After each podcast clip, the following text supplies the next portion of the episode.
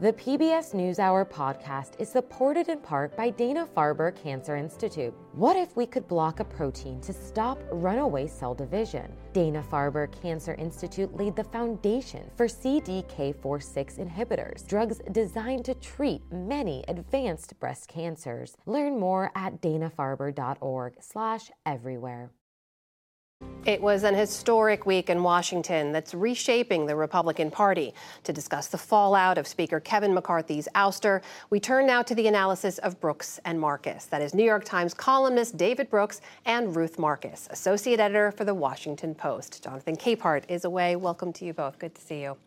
Um, I say the word unprecedented so much, I feel it's losing some of its power, but this week was unprecedented to see the ousting of the sitting House Speaker, Kevin McCarthy. David, let's just start with that and how you're reflecting on what unfolded this week. Yeah, well, there was a precedent, which was Caligula and the decline and fall of the Roman Empire. So it's actually, I'd say that, obviously joking, but, uh, but in some sense, Donald Trump introduced a note of, of narcissistic hucksterism into the American body politic. Mm. And it's been interesting to watch it spread throughout his party. So I would say Vivek Ramaswamy falls into that camp, and certainly Matt Gaetz and uh, his crew. This was not about any substantive thing. This was just pure chauvinism, show business, pure nihilism. And so you have a group of people for whom this is all nihilistic fun.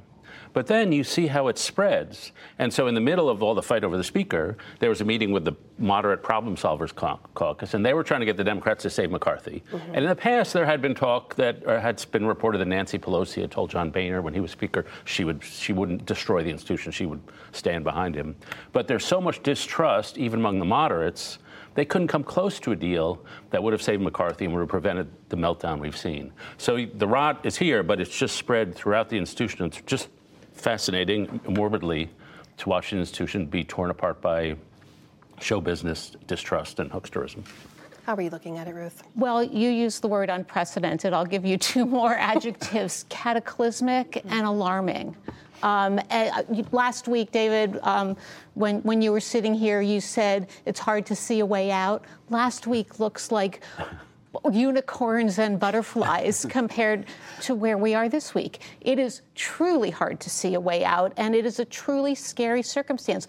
We don't have a Speaker of the House, and that's just not a ministerial function. It means that one House of Congress literally cannot function. We don't really know if it can function or not. We do not know that there is a prospect of filling the speakership. Maybe the Republicans will somehow magically get their act together, unicorns and butterflies, but I talked to people today who were imagining a world in which we limped through November on this. Uh, the word I heard most talking to folks today was chaos. Mm. Uh, and and the underlying issues, the things that brought us to the brink of the shutdown, still remain. The um, challenges on funding and the challenges on aid to Ukraine, mm-hmm. and most fundamentally, the kind of absolute distrust and uh, what was your fantastic word, nihilism, uh, that we're experiencing those persist, and all of the um, and all of the uh, imperatives are to keep that going. Before we look at where we could go next, I do want to talk a little bit about how we got here. So I want you to travel back into ancient political history with me back to 2010, uh, when three young Republicans sort of presented themselves as the new generation of conservative leaders, the so-called young guns. Some familiar faces here. Take a look at how they rolled out. Young guns, a new generation of conservative leaders. That is Kevin McCarthy, Eric Cantor, and Paul Ryan, the latter two of whom are no longer in office. McCarthy was just ousted. David, how did we get from that to this? well, so those were innocent days when we were young and, and naive. Mm-hmm. Um, you know, they were they were sort of the, the next generation of Reaganism. And so Paul Ryan was a very serious policy guy. Eric Cantor was a pretty serious policy guy. Kevin McCarthy was always more of a politician. But they never updated their philosophies from 1980s. And even though they were in, off, in 2010, when you said they uh, they never caught up, they never caught up to where the Republican Party was headed. And Eric Cantor, who was a representative from Virginia, he was shockingly ousted. Even though he was in leadership, very on, that was one of the very first early signs that this party was shifting. Mm-hmm. Paul Ryan didn't get, it, get the news, and even when he was Speaker, he couldn't survive. And then McCarthy is out, and so I'm, I'm reminded of a Republican senator told me this about six years ago that he would go, go to his rallies and he'd look out in the crowd and he said, I don't know any of those people. Mm. So a new Republican constituency had come in, and they wanted a completely different party, and those three didn't adjust. So, Ruth, take a quick look at the three individuals who are the likely new speakers of the House, two of whom have declared their candidacy already. That is Steve Scalise and Jim Jordan. Uh, Mr. Hern also, we believe, will will put his name forward. Uh, can anyone at this point lead this conference? That is an unknown question. You could get a vote of a majority of the conference, but under the current rules, which are this enormous self inflicted wound, they could be changed. But under the current rules, you need to get to 218. You're going to need to get to 218 under the um, existing situation with Democrats with only Republican votes. You have this rump group and you have this con- constant threat of the motion to vacate on the whim of one or, you know, maybe even a, do- you know, it was half a dozen people. Mm-hmm. That means that the party that was once the party of orderly succession and you pay your dues and you go up in the hierarchy is just the party of chaos. If you think about the number of Republican speakers that we have shuttled through the system there. It's really scary. And then there's this element of chaos that was introduced today with the helpful, not intervention of the former president of the United States right. on the part of Jim Jordan. Do you that, think that makes a difference? Well, uh, yes, but I'm not really sure which way.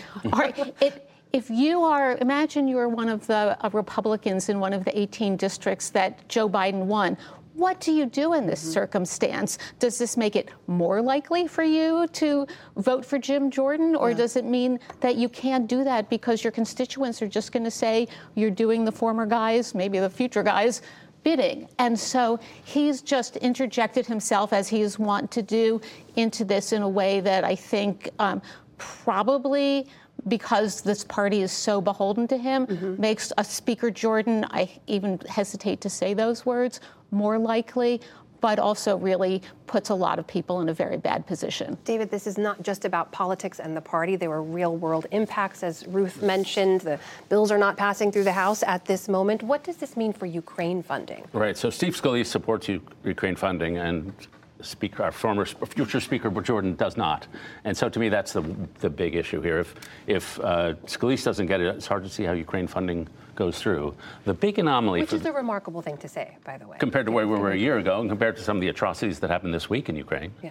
Uh, and compared to where the Republican Party has historically, has historically been. been.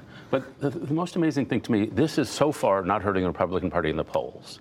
What they call the, the generic ballot, the Republicans are leading. Republicans have a 21 point lead on who do you trust to handle the economy. The Republicans have a strong lead still on national security. Joe Biden is not doing well in the polls. By nine percentage points, voters think the Democratic Party is more extreme than the Republican Party. So the Republican Party, weirdly, is in politically good shape, judging by today's polls, despite a year or two or seven, six or seven of chaos.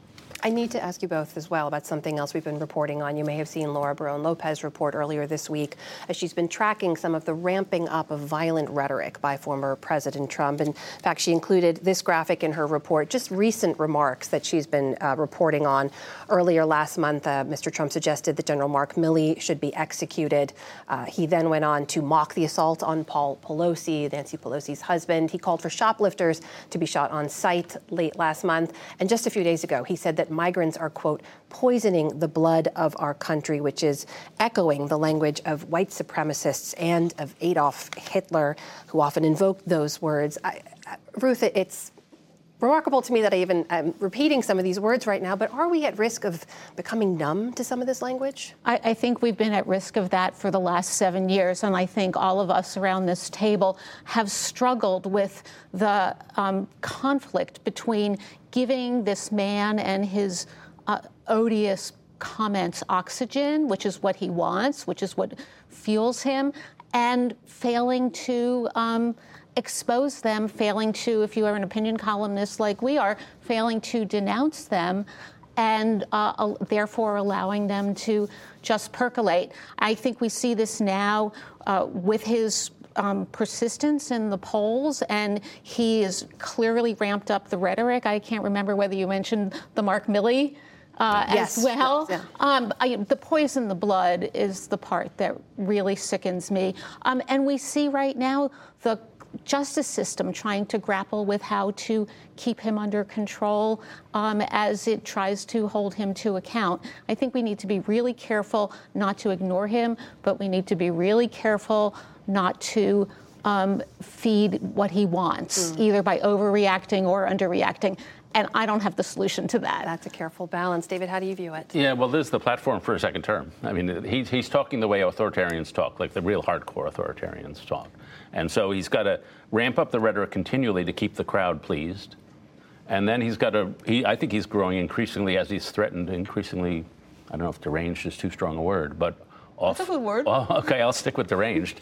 Uh, and so, uh, you know, the, the, I, I'm I don't know how to stop how people like us yes. can, can stop there, this. And there's one other element in there, which is um, he's he's doing his punching. He's deranged. He loves to do it. He is, um, but he is also trying to force these judges into overreacting and making a mistake. We expect to see more of that, I think, in the months ahead. Ruth Marcus, David Brooks, thank you so much. Always good to see you both.